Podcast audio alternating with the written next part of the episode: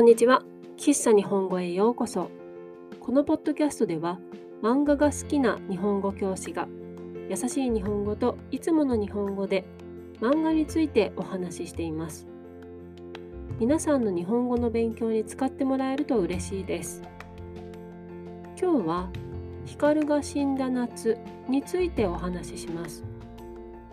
光が死んだ夏は、黙々蓮さんによって書かれたホラーの漫画です。ウェブ漫画雑誌ヤングエースアップで2021年8月31日から連載されています。漫画は全部で2巻です。この漫画がすごい2023男編第1位漫画大賞2023第11位を受賞している作品です。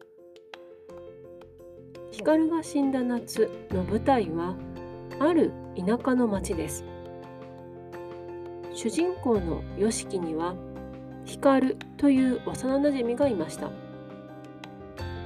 しかしある日 YOSHIKI が光だと思っていたものは別の何かだということに気づいてしまいます。そんな光ではない何かと一緒に生活を送るうち YOSHIKI の周りでは変なことが起こり始めます。光が死んだ夏は怖い漫画です。よく知っている友達がある日別のものになってしまっている。でも大好きな友達と一緒にいたい。大好きな友達が死んだことを受け入れたくない。少しボーイズラブの要素もある漫画だと思います。まだ2巻しか出ていませんがこれからがとても気になる漫画です。光が死んだ夏は英語で翻訳されています。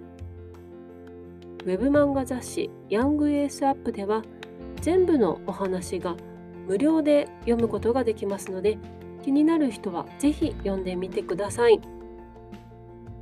喫茶日本語は毎週日曜日と水曜日に新しいエピソードをアップしています。